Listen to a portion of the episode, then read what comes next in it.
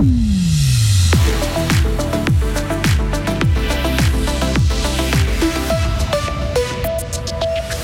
Le tourisme en Suisse va bien mieux, mais quelques défis restent à venir. Le monde célèbre un triste anniversaire. La guerre en Ukraine a éclaté il y a pile un an et des sanctions ont été imposées à la Russie. Pourtant, des businessmen font toujours du commerce en Suisse. Un temps d'abord assez ensoleillé avant l'arrivée des pluies en fin de journée, puis les températures vont littéralement chuter. Dimanche, nous sommes vendredi 24 février 2023.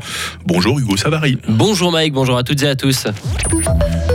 L'hôtellerie suisse reprend des couleurs. L'année 2022 a été très bonne, surtout à partir du printemps, et qu'il n'a plus été question de Covid. Mais les hôteliers ont aujourd'hui d'autres soucis, l'inflation et le manque de main-d'œuvre. Le président d'hôtellerie suisse, le grison Andrea Tsulig. C'est un problème dans toute l'économie en Suisse pas spécialement dans l'hôtellerie, mais la situation reste euh, difficile pour trouver vraiment des main-d'œuvre, pas seulement qualifiées, aussi des main-d'œuvre en, général.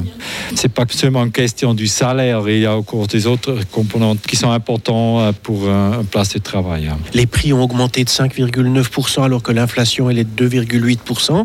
Est-ce qu'il y a une explication? Il y a une bonne explication car les salaires, à cause de la manque de main-d'œuvre, sont augmentés plus fort que l'inflation.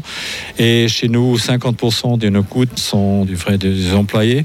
Alors à cause de ça, il faut augmenter un peu plus les prix que l'inflation en Suisse. Suisse Tourisme a annoncé jeudi à Zurich qu'il y avait eu l'an passé 38,2 millions de nuitées hôtelières. On se rapproche des chiffres records de 2019. La Suisse poursuit son aide aux victimes des tremblements de terre en Turquie et en Syrie. La Confédération a envoyé de nouveaux médecins, des ingénieurs et du matériel divers supplémentaires. De nombreuses tentes pour faire face au froid sont également en cours d'acheminement. Quelques 8 millions de francs ont déjà été débloqués pour cette catastrophe. Une année après le début de la guerre en Ukraine, des négociants russes de matières premières sont toujours actifs en Suisse. C'est ce que dénonce l'ONG Public Eye. La place économique suisse apporte encore une aide lucrative aux financement de la machine de guerre russe selon le groupe. Car même si la Suisse a décidé de prendre des sanctions contre les oligarques proches de Vladimir Poutine, la, volonté politique manque pour les appliquer, tout comme il manque une surveillance du secteur du commerce des matières premières.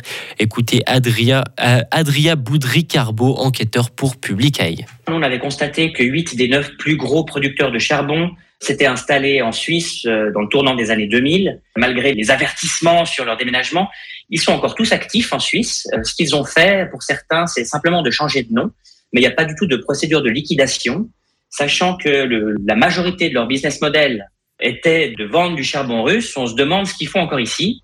Il faut aussi savoir qu'il est très difficile de savoir qui sont les, les vrais propriétaires de ces entreprises. La Suisse ne veut pas vraiment savoir. Donc, il est très difficile de retracer les flux, les propriétaires, et puis de, de, faire la lumière sur euh, d'éventuelles la présence de personnalités qui seraient sous sanction. Publicae appelle à la mise en place d'une autorité de surveillance spécialisée pour le secteur des matières premières. Elle serait notamment chargée de contrôler que les matières premières négociées en Suisse ne viennent pas de zones de conflit ou de pays faisant l'objet de sanctions internationales. Une localité ukrainienne près de Bakhmut aurait été capturée par le groupe Wagner, annonce faite par Evgeny Prigogine, le chef du groupe de mercenaires. Une avancée significative dans la tentative de conquête de la ville clé de Bakhmut. À New York, Ignazio Cassis s'est exprimé hier à l'ONU. Il a appelé à ne pas baisser les bras face aux violations du droit international par Moscou. Dans son discours, il a également répété que la Suisse condamnait les abus de la Russie. Durant cette même réunion, l'Assemblée générale de l'ONU a voté et a exigé exiger un retrait immédiat des troupes russes. Et un sommet virtuel du G7 va être organisé aujourd'hui à l'occasion des un an donc du conflit en Ukraine. Volodymyr Zelensky est invité à rejoindre les sept puissances. Pour l'occasion, les États-Unis ont annoncé de nouvelles sanctions considérables à l'encontre de la Russie.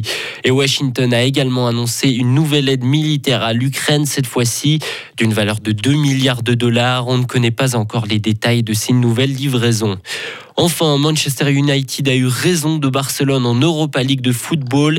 Les Anglais ont éliminé les Espagnols en 16e de finale de la compétition. Après le 2-2 obtenu en Catalogne, ils ont gagné 2 1 hier soir à Old Trafford.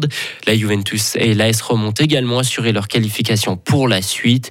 Et de son côté, le FC s'est ici en 8e de finale de la Conference League. Battu 1 0 lors du match aller, l'équipe de Heiko Vogel s'est imposée 2 0 hier soir au Parc Saint-Jacques contre les Turcs de Trabzonspor. Je serais curieux de savoir quel match euh, Hugo a regardé hier soir. Hugo, il s'est couché très tôt vu qu'il se levait très tôt ce matin. C'est pour ça qu'il est tout frais, Hugo, ce matin. Exactement. Quel professionnalisme, hein, quand même. Ouais, ouais, de quoi Ce dont on doit se priver des fois pour faire de la radio le matin pour vous, les amis.